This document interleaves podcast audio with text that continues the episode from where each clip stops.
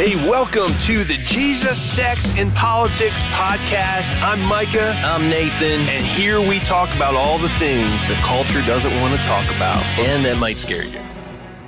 Well, hey, welcome. We want to uh, take a second here and just say thanks for uh, jumping back into Jesus, Sex, and Politics with Nathan and I for 2022. We've got some really excited, exciting podcasts lined up for you, and and we're going to be bringing those to you shortly uh, for this new year. But the first one we want to do, and uh, Nathan's on vacation here, so if you're wondering where he's at, uh, we're but we're gonna he's not going to be here, but that's okay. We're going to jump into a, a really fascinating conversation that we had here at Life Church. Um, uh, probably back in uh, early December, late November uh, of last year, 2021 and it was uh, a special guest that we had in. His name was Walt Heyer.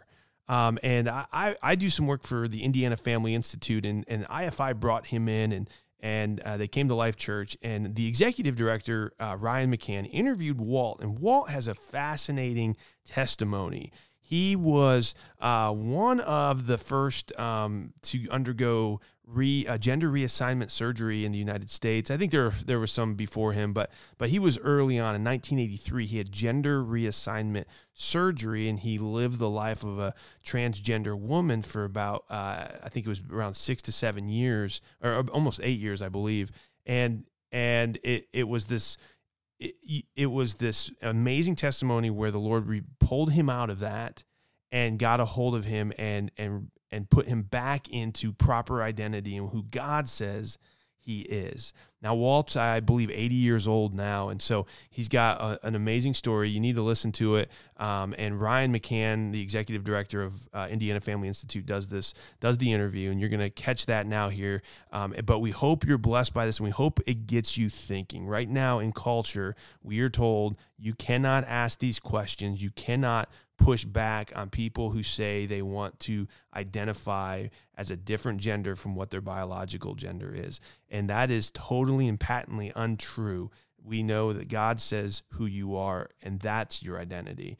And if He made you a man, you're a man. If He made you a woman, you're a woman. And Walt, you're gonna you're gonna love hearing his story because he totally just he he he hits it out of the park and he doesn't hold back and he's and and he goes all the way back to his childhood and a lot of this stuff happened when he was very very young at the age of 4. So you're going to love it. So stay tuned. We're going to dive into that right now, but again, looking forward to 2022 with all the amazing listeners we have out in podcast land. So uh, thanks for joining us and uh, here's uh, Ryan McCann from Indiana Family Institute and Walt Heyer.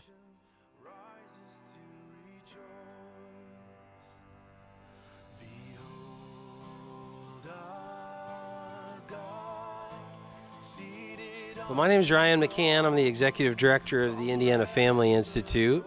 And if you didn't see when you walked in, uh, we have a little registration form there. It's got a little QR code on it. Makes it easy to just take a picture of the little QR code and then it pops up a registration form.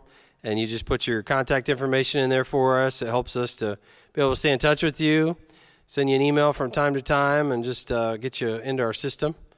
And so if you haven't done that yet, if you do that for us, that would be a, a great help. We also had folders out there. Hopefully you took advantage of those. Tells some information about the Indiana Family Institute, who we are, what we do. And uh, so hopefully that'll get you some information about, about us. So IFI, we're a statewide organization here in Indiana, and we deal with faith, family, and freedom issues. What we're trying to do is create an environment in Indiana where families can flourish. So we do that in a lot of ways. We do some public policy work in the legislature on faith, family, and freedom issues. We have a leadership series where we're trying to trying to grow up good, strong, conservative Christian leaders in the state of Indiana. We do a, a what we call the Daniel Initiative, try to connect pastors with elected officials. We know the true answers that our culture needs is found in the gospel, and so we're trying to connect the church with folks in culture that are making decisions and trying to help disciple there.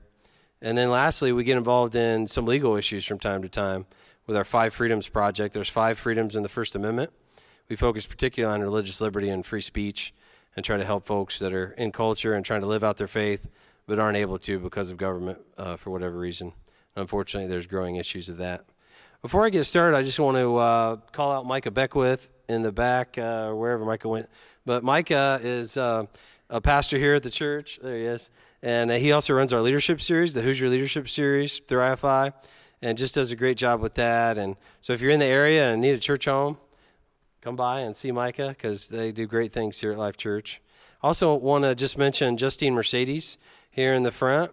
Justine uh, helps. She is uh, helps parents that have children that are struggling with gender identity issues in the GLBT community. And so, Justine, remind me, uh, let everybody know the name of your organization, your parent group, so that they can get in touch with you after.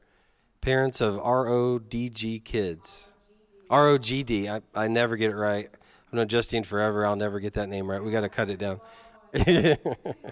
Absolutely. Justine uh, has a daughter who struggled with gender identity issues, and she knows uh, those struggles. So if you're a parent that has a, a, child with some of those issues, she can for sure help you. I also want to call out State Representative Mike Speedy in the back. Wave for him, Mike. Mike's down uh, a little bit southern part of Indianapolis. Mike's a great conservative Christian guy. Glad to have him here, and just does some phenomenal work in the legislature. So you always hear about the bad politicians. There are some good ones out there that are serious about their faith and are trying to good things, do good things. Mike's one of those guys. So give him a pat on the back when you when you leave today. Uh, so with that intro all behind us, I just want to. I'm so thankful that I get to spend some time talking with Walt Heyer today.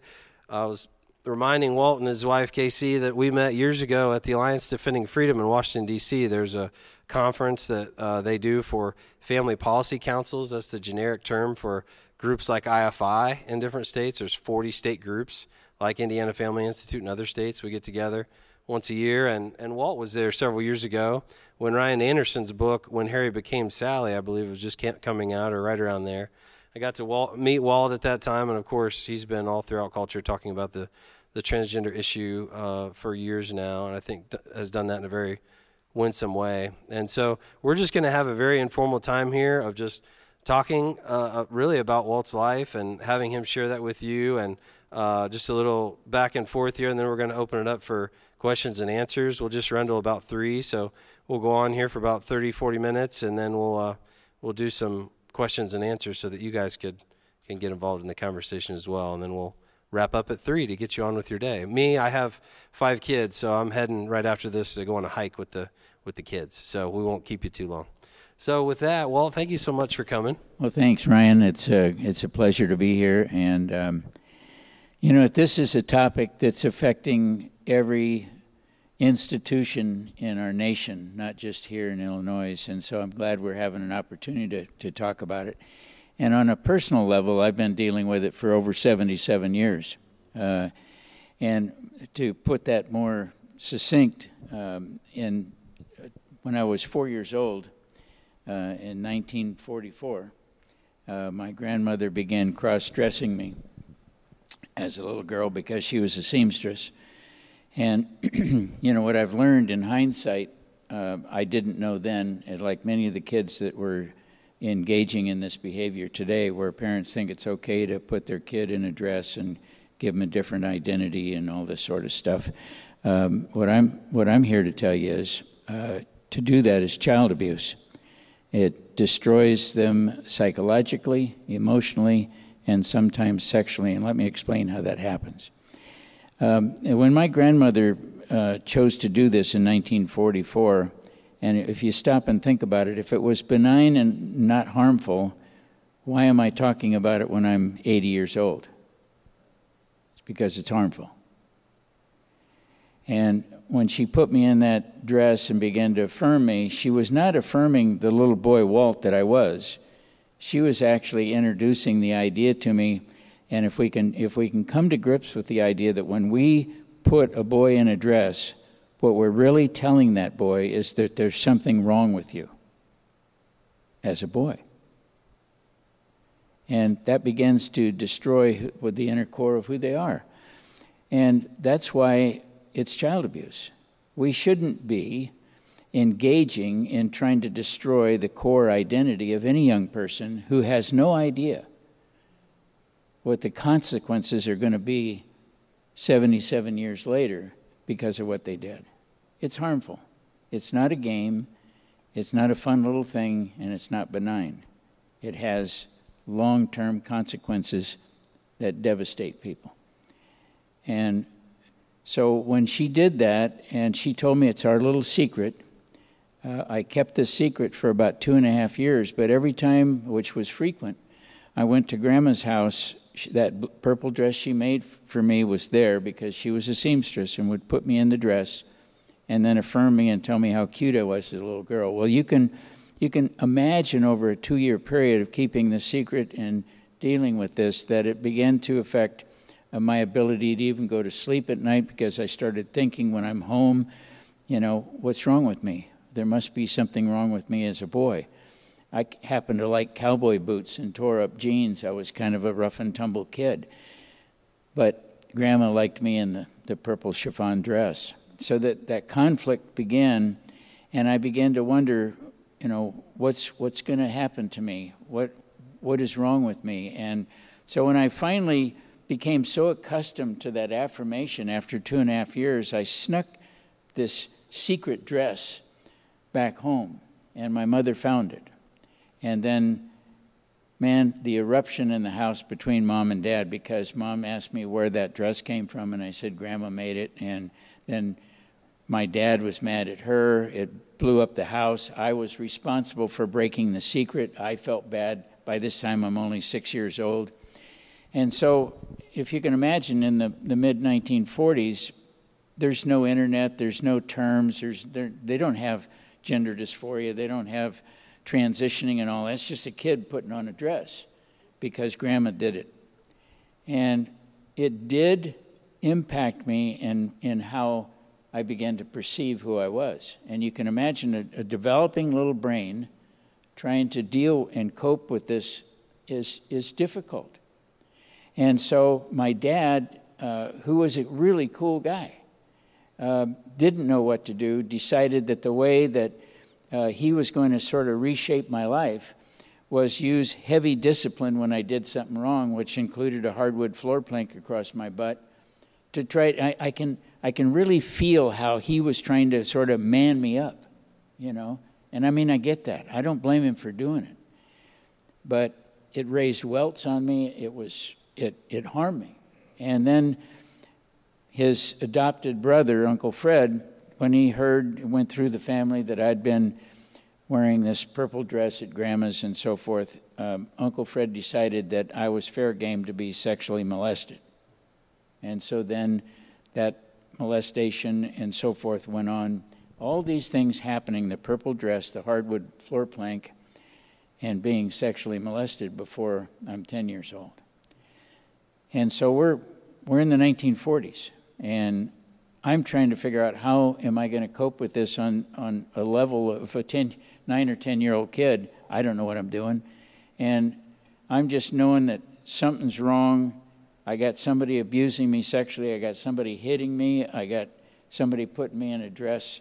And my head is like scrambled eggs. But what, what took place during that time was that this, this little purple dress and all these things that were happening began just like a radio program was turned on as soon as I woke up every day. This went on because you can't get rid of these things, they don't go away. And so I didn't know where I was going or what I was going to do until the mid 1950s.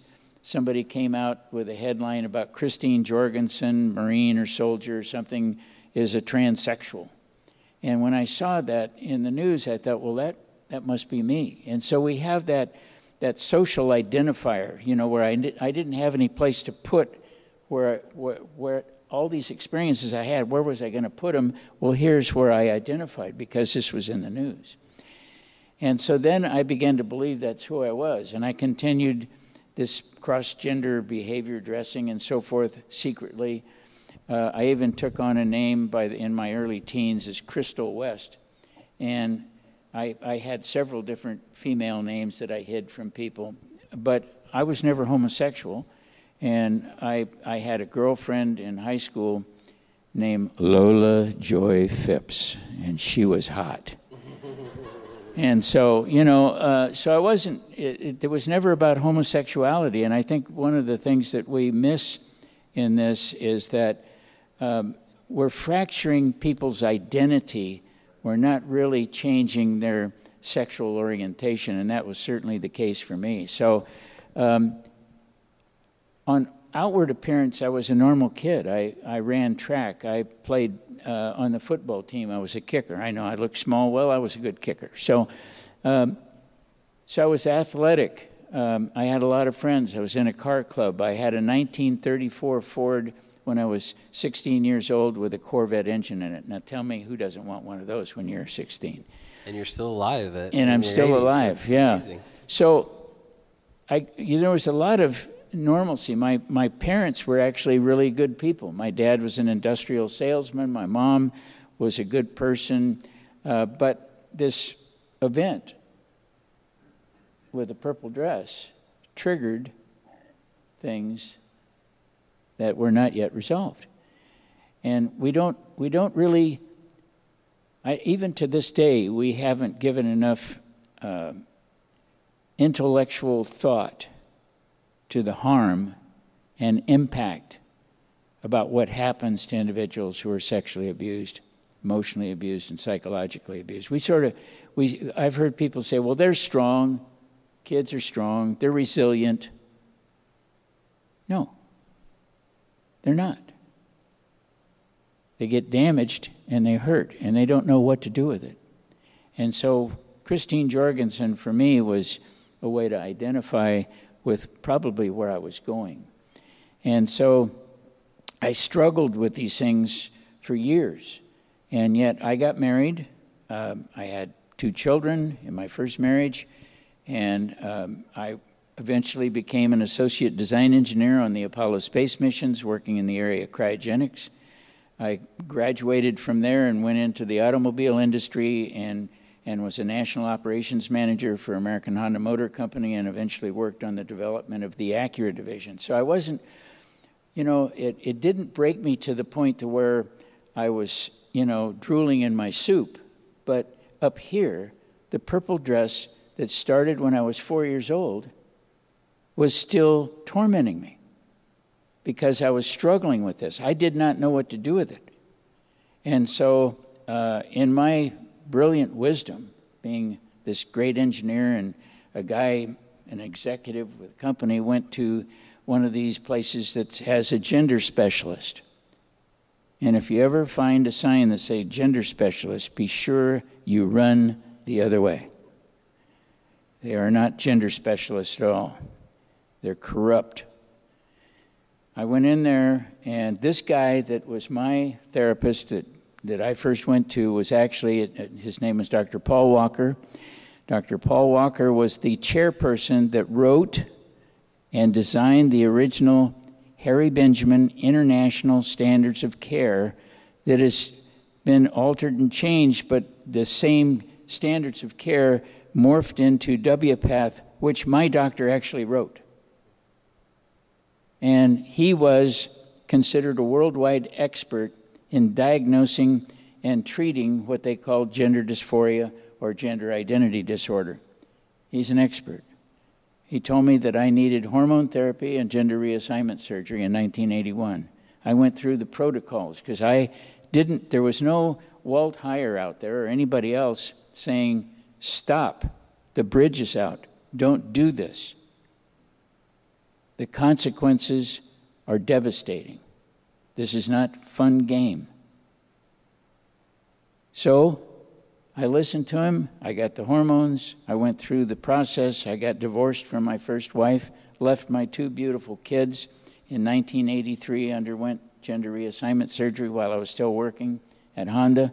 As an executive, I notified them of my change, and they put all my stuff in a box and walked me out the gate and terminated me in 1983, October 25th, 1983, which is only two days away. Uh, it happened to be my birthday, October 25th. And I was terminated, and to this day, I have never had another job of anything even close to those kind of employments because in the, in, in the 80s, people were mortified of somebody who had gone through this. They didn't know what to do with them, and they, they didn't know how to deal with it. So I lived eight years as Laura Jensen. I worked uh, for the FDIC, for the federal government. I worked for the post office. I started studying psychology at UC Santa Cruz in California, and I started looking uh, to actually be a PhD psychologist and sit down and help people. And I started studying psychology and realized that if you begin to look into the, the real issues, they have this term called comorbid disorders. And and I, what's comorbid disorders? And one of the first ones I found out was separation anxiety, And a story about a boy who lost his mother, had passed away, and he, he decided to transition to a female. And he decided to transition to a female, not because he wanted to be a female, but because he wanted to feel as though his mother was still there. He actually took on her identity. And when you start to think about these things and realize that there's something um, very deep uh, within people who do this stuff. It's not because they were born that way, it's not because they have a female brain, it's because something happened. And so when I came through this in uh, 1990, and through the grace of God during prayer, the Lord came to me and redeemed and restored my life. I, I gave up the idea of being a psychologist and decided that I wanted to work with people who had gone through this and, and needed to find Jesus and also needed redemption and restoration so that they wouldn't live the lifestyle. And people were telling me, well, you know, that's not going to work because, you know, they're made that way. You know, what we know is that there's a sperm and an egg. And when they come together, that's the end of the game because you can't change anything after that.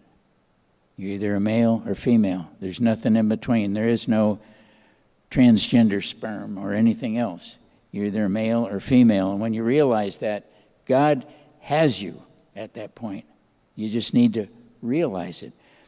And so today, with our website, sexchangeregret.com, that we started, I don't know, 13 or 14 years ago, um, I wanted to know how many people like me had gone through this and regretted not being told that the comorbid disorders are what's driving these desires and these feelings to want to cut body parts off and destroy your life. And if, if we step back and think about the process of identifying as a transgender, every step is a self destructive step, is it not? You fill yourself with hormones you do not need that change who you are. Self destructive. You begin, as the girls do today, cut their breasts off. Self destructive.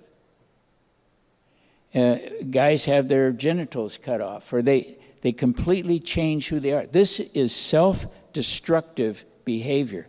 This is not somebody doing something that's good for them. And if we can begin to come to grips with the fact, as I do, and my wife and I, that we've, we've done this now for many years, and get people to realize you're in a self destruct mode. This is kind of like the suicide that you lived through. Nobody in, in history has yet ever biologically changed from male to female or female to male. It doesn't happen. So we're, we're, we're sort of embracing this idea that the people change, and they want you to say, oh, well, that's a female. No, it's a guy in a dress and there's something wrong with him. Now, today that sounds real abusive, right? But they've set up all these terms to make that kind of language seem, oh man, you're that's bad. No. I want to find out what happened that caused them to not like who they are. You see, what happened to me was I was put in a purple dress and affirmed. I was hit with a hardwood floor plank and I was sexually abused. When I've worked with individuals and had an opportunity, 100% of the time in working with them, they have been able to tell me themselves what happened that caused them to not like who they are. And when they write me about regret, they write and say, You know, I know. I never became a woman or I never became a man. We're destroying people, young and old, and in the process, destroying families. The letters, I get them every day, 365 days a year, working with people. I, I had three, I believe, this morning. I'm currently working with a 27 year old who was in a, a medical institution since 2013. They had been treating him for schizophrenia, bipolar 1 disorder, PTSD. He was sexually abused by his older brother and physically abused by his alcoholic father. And they've been treating him for these mental disorders, diagnosed mental disorders, since 2013, March. They decided that they were going to transition him. He got on hormones. They conducted the full range of surgeries, facial feminization, cut off his genitals, and he's identifying as a woman. That's what they did at, at the medical clinic. He contacted me eight weeks ago and he says, I want my life back. I'm working with him. I've had, as we speak right now, over 300 email exchanges, well over 60 phone calls, and um, we are in the process uh, of uh, engaging in filing a medical malpractice case because this is absolutely abhorrent to take somebody who has diagnosed mental disorders of schizophrenia, which has all kinds of issues in, in of itself, but yet bipolar disorder, which is a swing of depression, and PTSD and sexual abuse. Sexual abuse by, by itself Anybody who's been sexually abused should not be a candidate to have their genitals cut off or altered to become somebody else. Sexual abuse is a crime, and it's being committed way too many times. And, and what we found out in the people that we work with, probably some, he's probably getting close to 70% of the people that we contact who've had regret were sexually abused, or they were emotionally abused, or they had some real tragic event. The point is, something has happened. They weren't made transgender. And if we're to be intellectually honest for just a moment, there are no transgenders. They don't exist. Why do I say that? Because using the word suggests, and they, they did this on purpose, by the way, using the word transgender suggests that something actually occurred to change them from this place to there. And it didn't happen. That's a lie. And same way with transition. The word transition is intended to make you think that this actually worked, was, was a good thing, and that you should legislate it, and you should make it happen, and it should be good, and we should be nice to them, and leave them alone. When we should be looking into what happened to them and giving them counsel on the issues that caused them to not like who they are, instead of telling them to transition, stuffing them full of hormones, and cutting off body parts. I mean, it's, it's like Frankenstein. I mean, it's barbaric to cut off a girl's breast, to cut off a guy's genitals. I don't care how old he is. If we're to sit and pause for just a moment, it's insane. And the regret ratio is way out the window what the opposition will tell you it's 1%. What a crock.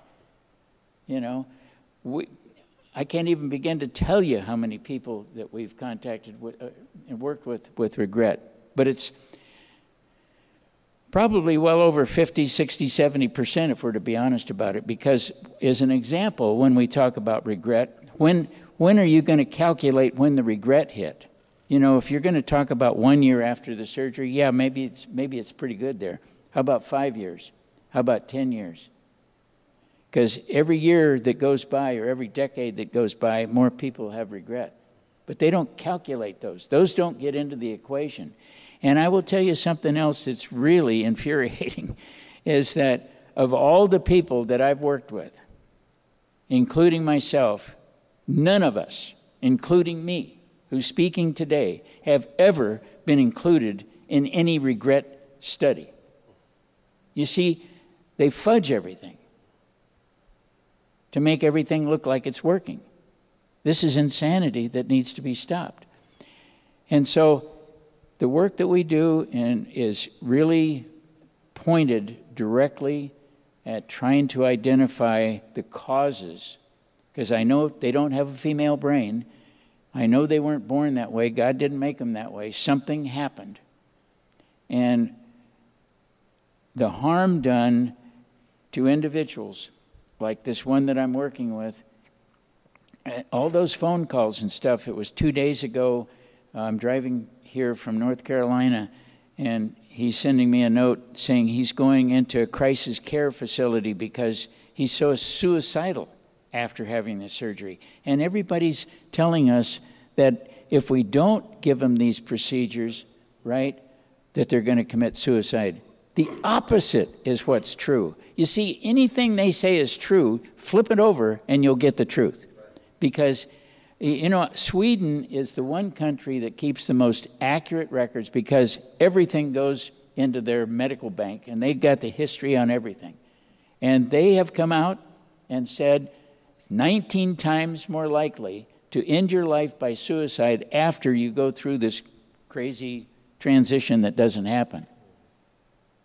And, and they have stopped in Sweden allowing kids to take these early hormone blockers and transition. And when my wife and I flew in 2020 to Prague, we were invited to speak there for two weeks and um, it was March, right? Yeah, and I, I flew into Prague, and the next day I was going to meet with in, down in the basement of a really old church with uh, three three members of parliament and a surgeon who does the sex change surgery, so called, a therapist who approves the surgery, and other prominent individuals working in that field, uh, including educators.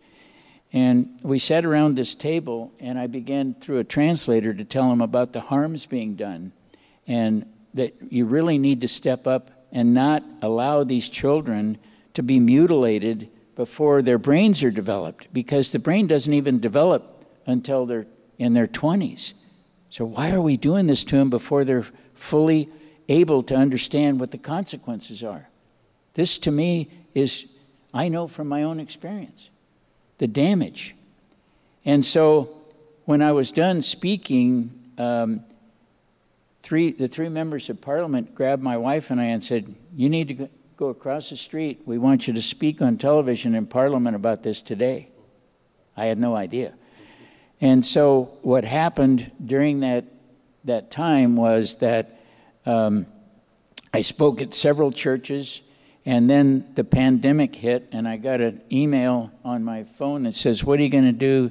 The president says they're locking down the country. And my wife jumped on getting us a ticket, and we came back and got here March 13th, Friday the 13th, because everything was shut down. But that three days in Prague, we were able to have our book, Trans Life Survivors, was, has been translated and published in hardback. But here's the beauty that interview and that discussion I had uh, with the doctors and with the, the therapists was translated and given to every single school in the Czech Republic. And, and they're believers in not doing this to kids. And I'm hoping we, we get there here. to this point in this country because that's where we need to be. There's too much harm is being done and we're not bold enough about saying the truth. That's great. I was just saying, I wish we do that in this country. Yeah. Um, well, you know, in Indiana, uh, you said in the beginning Illinois, and we're not quite there yet. You yeah. Know, our neighbors to the west are, are, are, farther down the down the. Did I miss us. where I was? That's right. You said Illinois at the beginning. That's okay. Um, I just want to clarify that Indiana's better than Illinois. That's right, all. Okay. Um, Indiana's cool.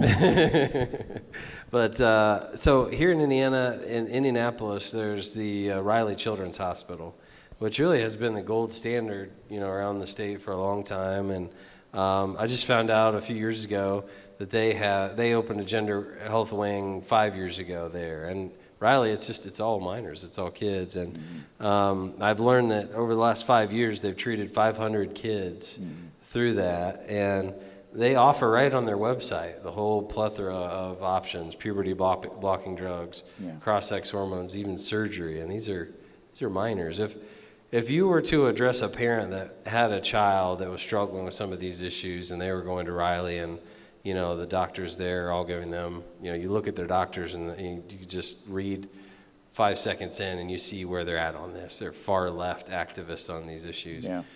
If you could, you know, get a hold of those parents as they're going down to Riley to take their kids, what would you tell them? Yeah. Well, first off, um, the hospitals shouldn't be open doing this because it's destroying kids. This this is um, has been going on a long time, and it started uh, many years ago.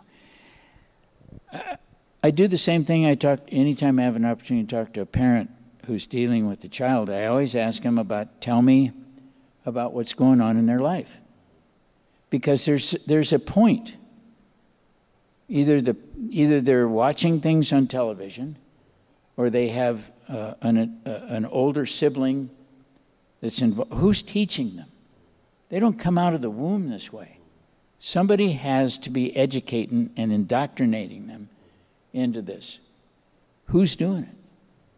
And so when we can find that, and many of the parents don't want to talk about it, uh, some do.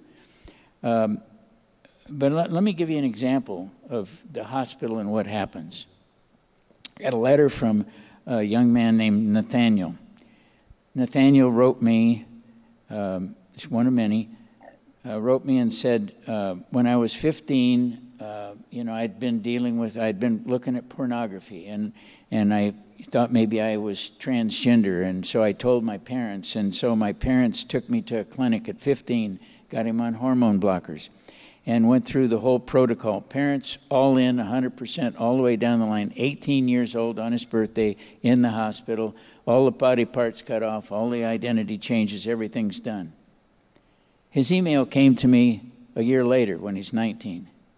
And the article's published in the Daily Signal, Walt Heyer, if you want to look at it. And he wrote in his own words instead, I feel like a Frankenstein hack job. Can I get my life back? They ruined a kid. They ruined a kid because they did not sit down and ask him about what influence pornography had on his life. Now, he realizes it today. Why are we just taking a child's word for it, or even for that matter, a parent's word for it, that, that they're transgender? I mean, this is the only thing in the world where we allow somebody to self diagnose and then allow them to destroy their life. Oh, I'm a transgender. I've got gender dysphoria. Okay, cut off the body parts, cut off the breast, and send you on your way. I've got the same contact prescription for decades, yet I have to, you know, go to the optometrist and have them give me a prescription so I can get my contacts, and yet we're going to have a, you know, 12-year-old self-diagnose or 14 or 15 or whatever. Um, you're, you're right. It's just madness. Well, and I've, I've also come to the conclusion because the, left is so good with using words that impact people uh, in the wrong way to benefit them. And gender dysphoria is not a diagnosis. Gender dysphoria is tells you that's a symptom. And whatever that symptom is, you better find out what the real issue is because it's here. The problem with gender dysphoria is we typically stop going any further and asking any more questions after they say they have gender dysphoria. That's now become a diagnosis when it's not a diagnosis. It should be a signal. Should be the beginning of treatment, not the end, And, right? and yeah, and, and the point is that gender dysphoria goes away when you address the issue that caused them to not like who they are or to identify. Sometimes it's just a social contagion for some of the young people today. You know, they're joining friends. Maybe they're just not socially good or adapt with their friends. If I identify as a transgender, you're going to get the whole room, you know, around you. So we have to be really We need to stop these hospitals from ruining kids' lives. That's a destruction center. Well, we had Indiana Family Institute. We do public policy work, and uh, last year we had a bill Senator Dennis Kruse authored in the Senate that would make it illegal. That would say that for minors, giving puberty blocking drugs and cross sex hormones or surgery to, to put people towards a, a uh, really um, impossible transition that isn't even uh, like we're saying today, it's impossible to go from being a biological male to being a biological female. Can't happen. Can't happen. You can mutilate your body. You can try to pretend it's never going to happen, and it's so sad. Um, so many fe- people that you're talking to, to that are struggling with that. But we had we had legislation that would, would stop that. It didn't get a hearing, but we're going to continue to push that as the issue becomes more well known. People understand a little bit more about what's happening. Um, we're hoping we can get some more mom- momentum and pass that into law um, because of everything that you've said. Um, I want to ask you too. uh, You mentioned several times, and I think it's really important. Um, when we deal with other mental health issues, we never get to the point of, uh, oh, okay, here's what you're struggling with, and then encourage them further into that. That's exactly You know, right. schi- schizophrenia or an eating disorder or whatever the mental health issue or just other health issue. Oh, I broke my arm. That's just the way you are. You know, we're not going to do anything to make that better. We're going to encourage you that you're the person with the broken arm. That's Right. just who you are. You know, Right. We do that with with the gender identity issue, and I've gotten calls at IFI all over the place from all all sorts of different areas of folks that um, are, are dealing with that. And talk a bit a, a minute about how that happens, how how we view that as different than everything else in the health sphere, where everything else in the in, in healthcare, you find the problem and you try to get to the root cause and you try to solve that. With gender identity, you, you find the problem and then you encourage them further into the problematic you know, things that are that are causing them pain. Well, there's been some really slick, powerful lobbyists, and I and I think had we not had this terminology like gender dysphoria, transition, and transition uh, transgender, we we on the, and I'm guilty of using the terms, and and I'm getting better at it, and saying no, you're a man in a dress. You can't transition. You can't become a transgender. And your gender dysphoria is actually bipolar disorder or schizophrenia or obsessive compulsive disorder or something else. And so uh, the whole idea has just, uh, and, and money, I mean, the lobbyists, the left has just done a fantastic job, and we on our side have sort of bought into what they're selling.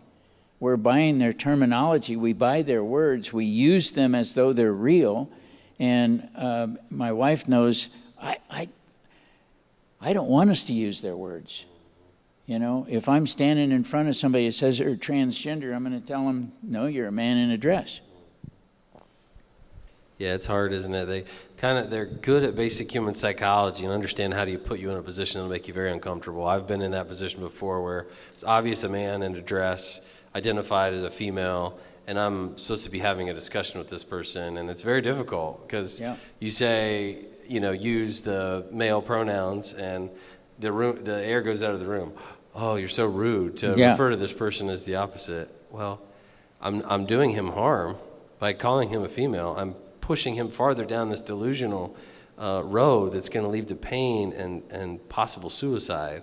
Can't participate in that, but it's hard in the in the meantime in the short term, isn't it? When you're put in that position, because just our general um, you know psychology kind of points to oh, however they want to be called, we ought to call them that. Well, is that really good for them? Yeah. Uh, you know, my friend Bill, when I was in the auto industry, and I worked with Bill for many years, and he was a good friend. We were family friends and all that. And when I went through this, and I went to my friend Bill, and I said, Bill, you know, I, you got to start using the right pronouns, and you got to do all this stuff the right way. And it was very controlling, isn't it, when you when you take control of somebody's dialogue? And Bill kind of looked back at me, and he goes, hmm. Okay, he says, I, I think I, I, I got the right pronoun for you. I said, Oh, cool. He said, Wacko. And you know what? I loved it.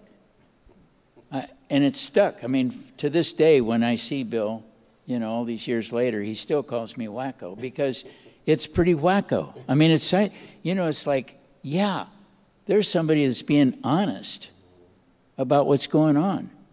And, and today we want to shut down this honesty. And so I really appreciated everybody who spoke directly, which we would call harsh today, that spoke directly to me and addressed these issues and confronted me are the people that I admire the most today. Yeah. Speaking of that, kind of on the same topic, but we've gotten a lot of calls from teachers where school system after school system in Indiana is making it a code, basically a term of employment, where if you don't refer to any child that identifies as transgender by their newfound pronoun, that you're basically fired or forced to resign. Yeah. What does that do when you have school-age children in a atmosphere where an authority figure is calling someone who's obviously a biological male, let's say, calling them by female terms? What does that do, and how is that problematic? Well, again, first off, it's a lie. We're, we're, we're committing falsehoods at every turn. The terminology is false.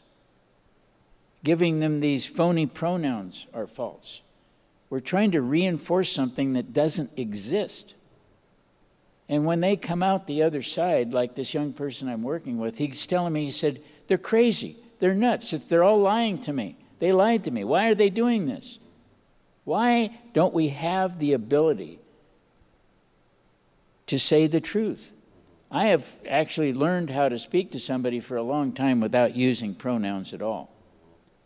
You know, it, the truth is, if we talk about somebody in terms of pronouns, they're usually not in the room where you are. They're, you're talking about them to somebody and they're somewhere else. But um, this idea that pronouns is somehow in New York at one time. If you did the wrong pronoun, it was two hundred and fifty thousand dollars or something. Oh my gosh, the everything that we're talking about here today is about because individuals have been harmed somewhere along the line because something happened that destroyed their core identity. And what we are doing as a society is affirming their brokenness and not helping them. And what we're doing is allowing them to carry on in this lie, the falsehood, the delusional idea that there's somebody they're not, until such time as they have their own breakthrough. We're not doing anything to help them. Everything that we're doing in terms of hormones, therapy, pronouns, and the nonsense that you're talking about is the most harmful thing you can do to these individuals aren't we really killing them with kindness? I mean, literally, I, I talk with a lot of folks who don't really have a dog in the hunt, so to speak, but they just have bought into the culture that, oh, if someone wants to identify with the opposite sex, I should affirm them. They should be able to be whoever they want to be. But when you really look at it from your perspective, and as we're discussing it today, you're really harming them by what you believe is kindness, but is actually hate.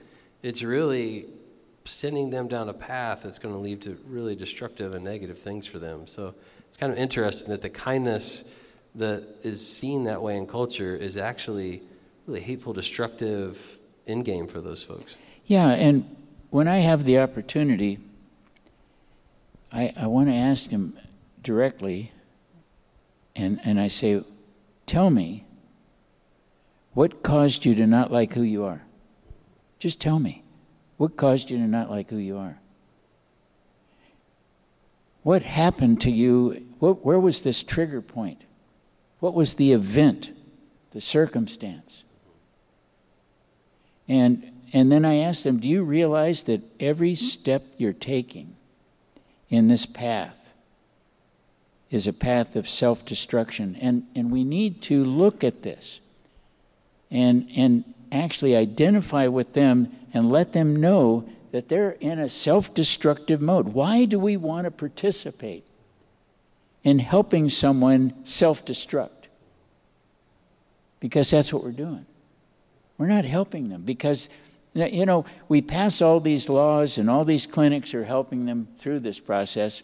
And when they come to me with their body parts missing, who's there to help them put them back on? No one. Right? Nobody. Yeah. And, and, and so it cost three times more to repair the damage.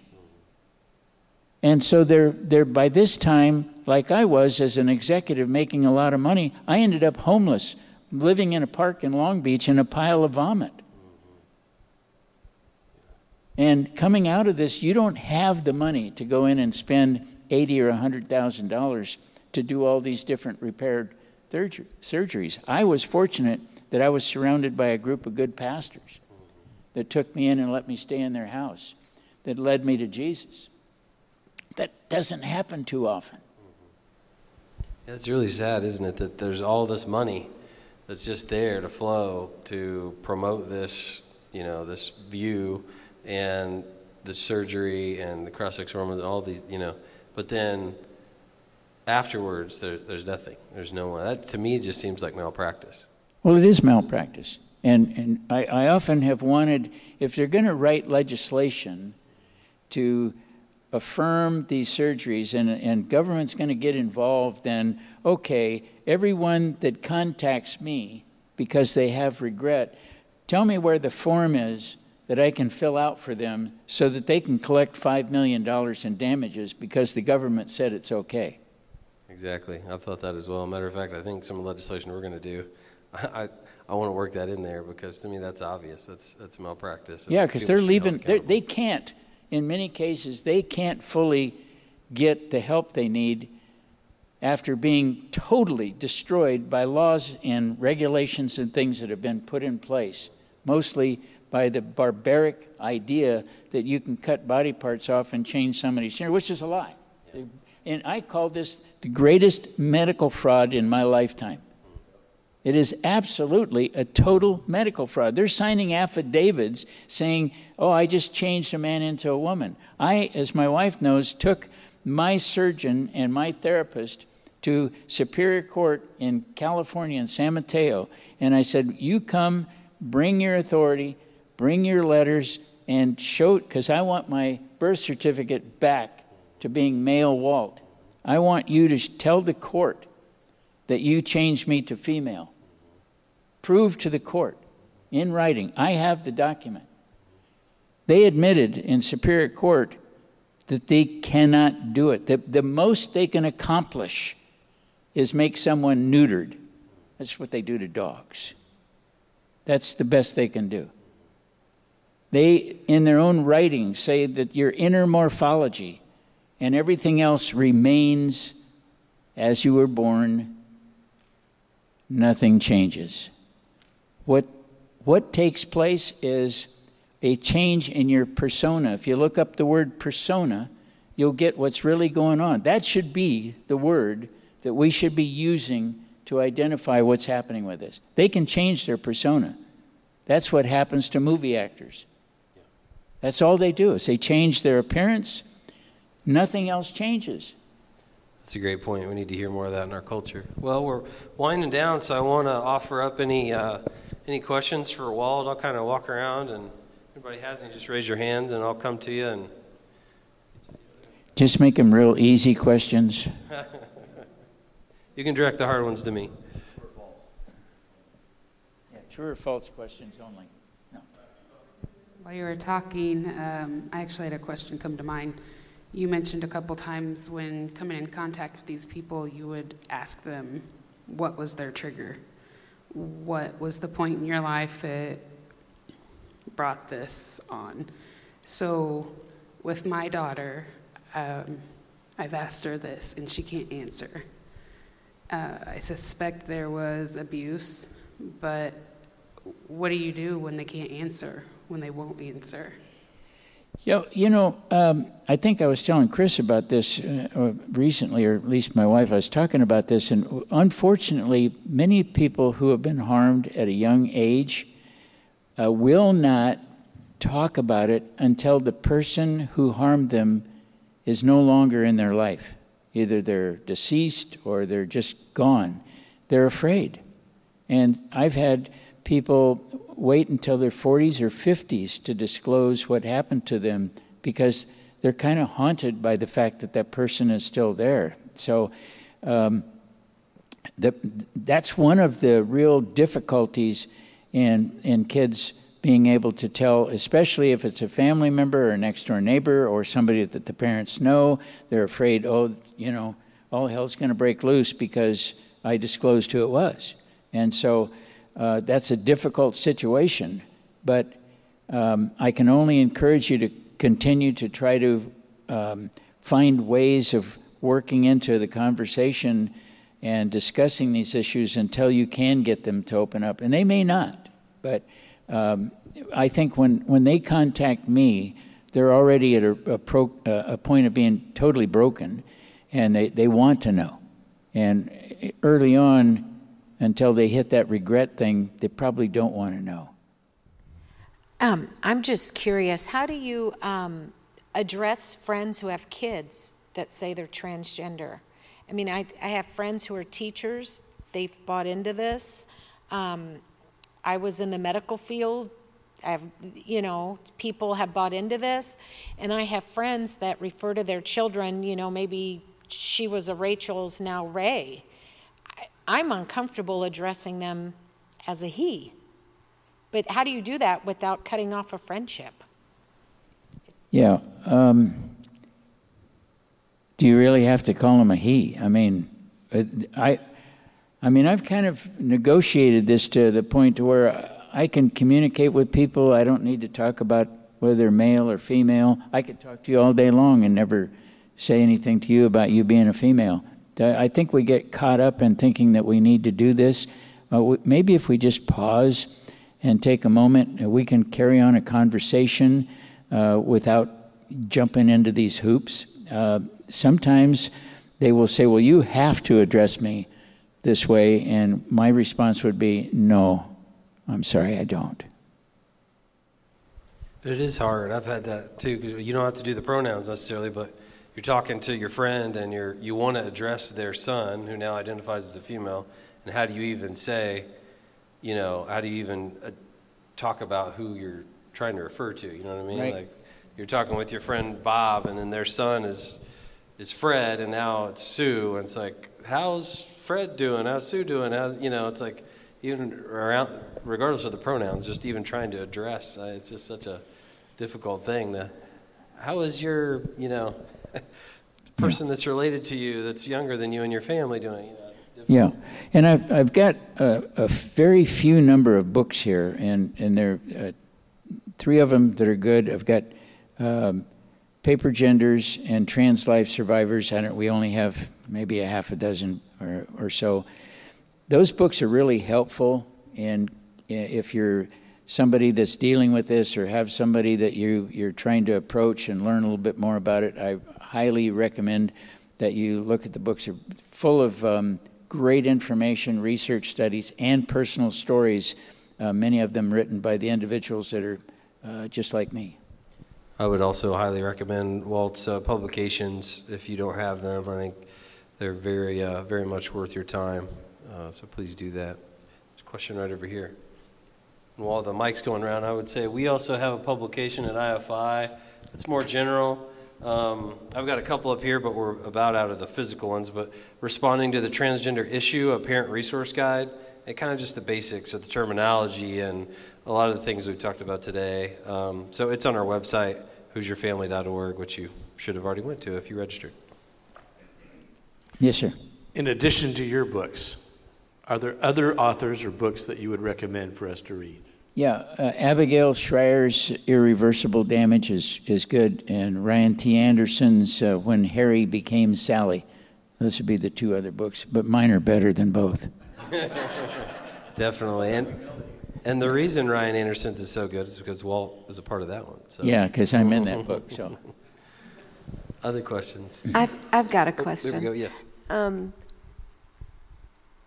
I have a daughter who's struggling, cl- clearly, severely depressed, um, and I'm having a heck of a time trying to find a psychologist to work with her without having somebody pushing an agenda on her.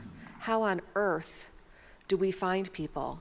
I'm, I'm, I'm Catholic. Yeah. And I went to the Archdiocese of Indianapolis because they have a list of counselors yeah. On their website, and I even called all those people, and they said they would affirm. Yeah.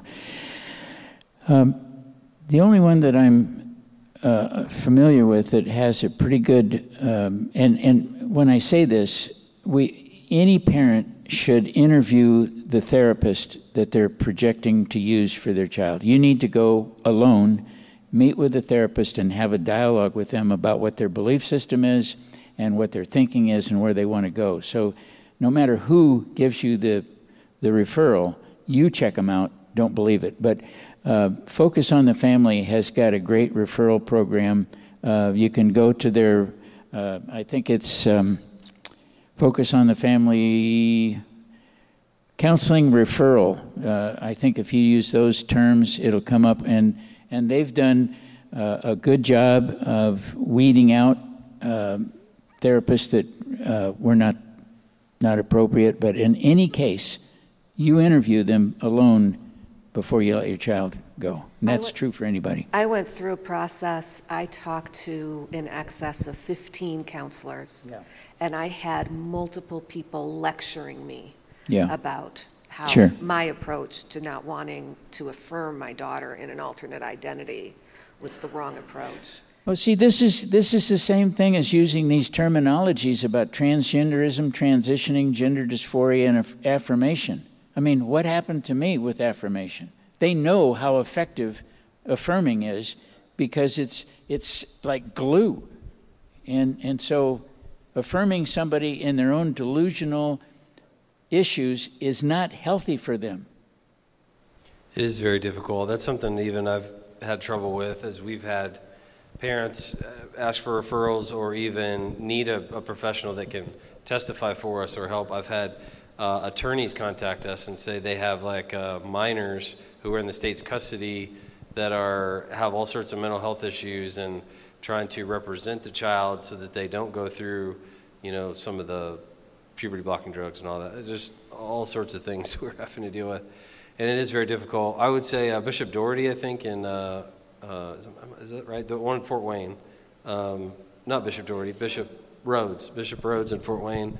I found him to be a lot more conservative, um, so he might have some more, you know, some better referrals. Um, but it, it is difficult. Even some Christian psychiatrists and psychologists that we know, they won't touch this. You know, there's some other just basic Christian counselors that would talk about it, but looks like we got a referral there too. But it is difficult. The other thing I would mention too with Christian counselors, particularly Christian psychologists and psychiatrists, is they are so scared about having their license removed and just being completely abandoned by their industry that they have to kind of go underground and not be real vocal or public if they do have a more traditional view on it because their their colleagues are so hostile.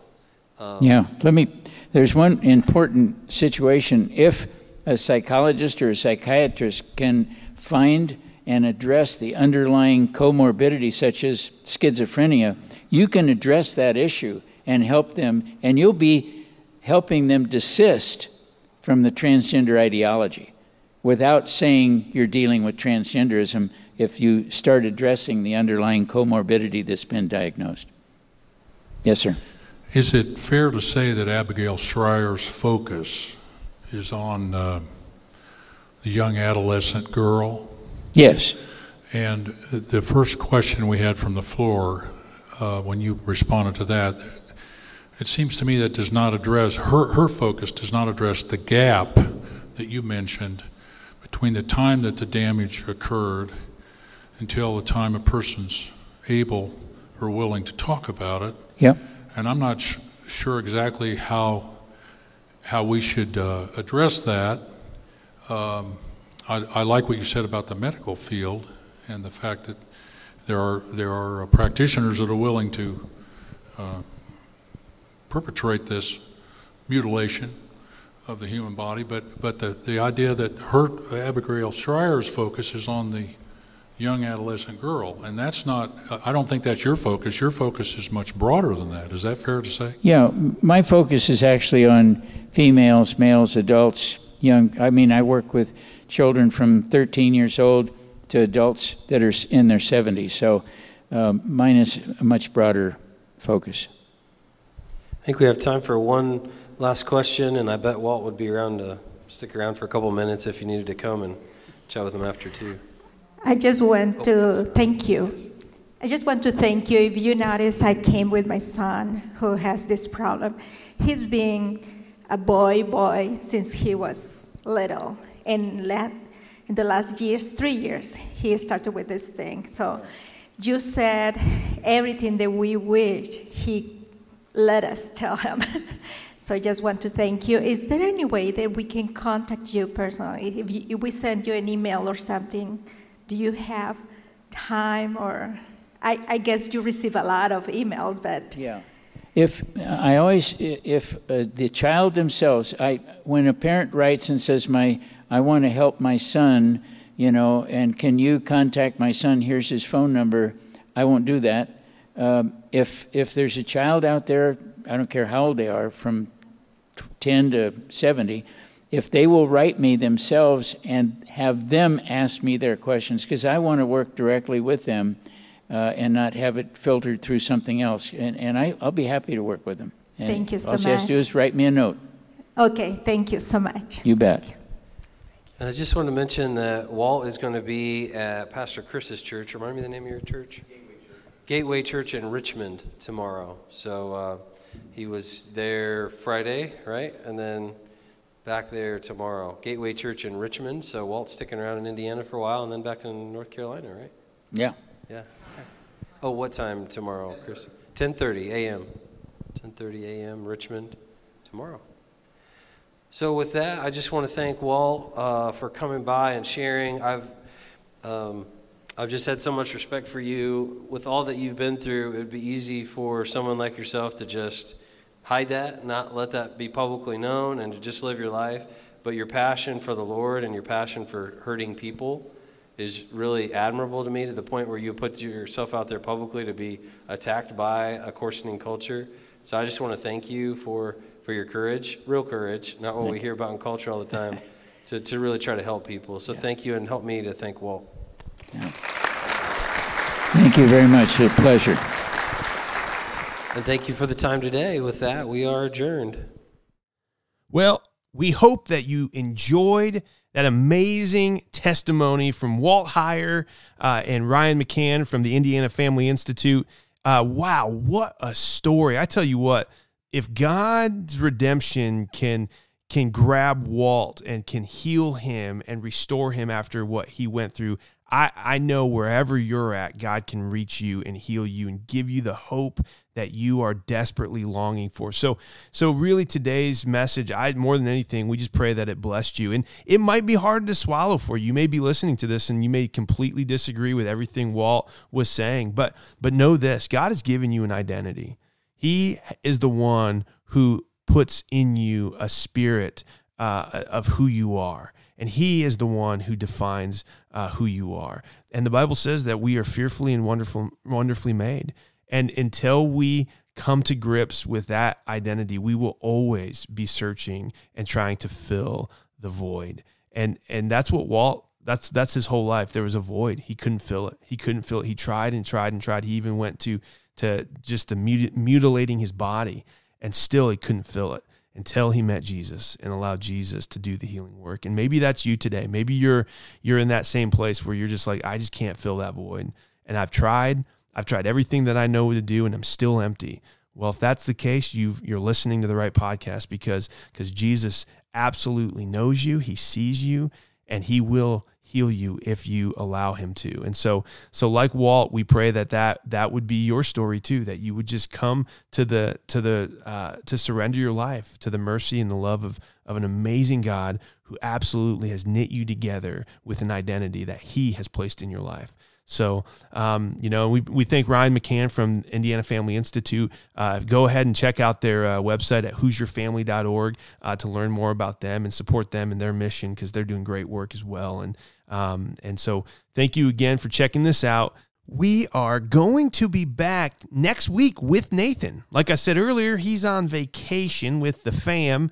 Uh, I think the Peternells, they all went down to the Smoky Mountains, which is awesome while we're up here in uh, Indiana in the middle of January with snow and freezing rain, freezing our butts off, they're down there enjoying the warmth of the Tennessee mountains. So that's just great. But wherever you are, uh, we hope that you are not freezing your butt off and that you are curled around a nice uh, fire with a wonderful cup of hot cocoa and listening to all of your favorite podcasts like this one and uh, many others, I'm sure. But Uh, until next time, this has been Jesus, Sex, and Politics. I'm Micah. Uh, Nathan's not here. He'll be back next week. And we talk about all those things culture doesn't want to talk about. That will probably scare you. And we'll catch you next time.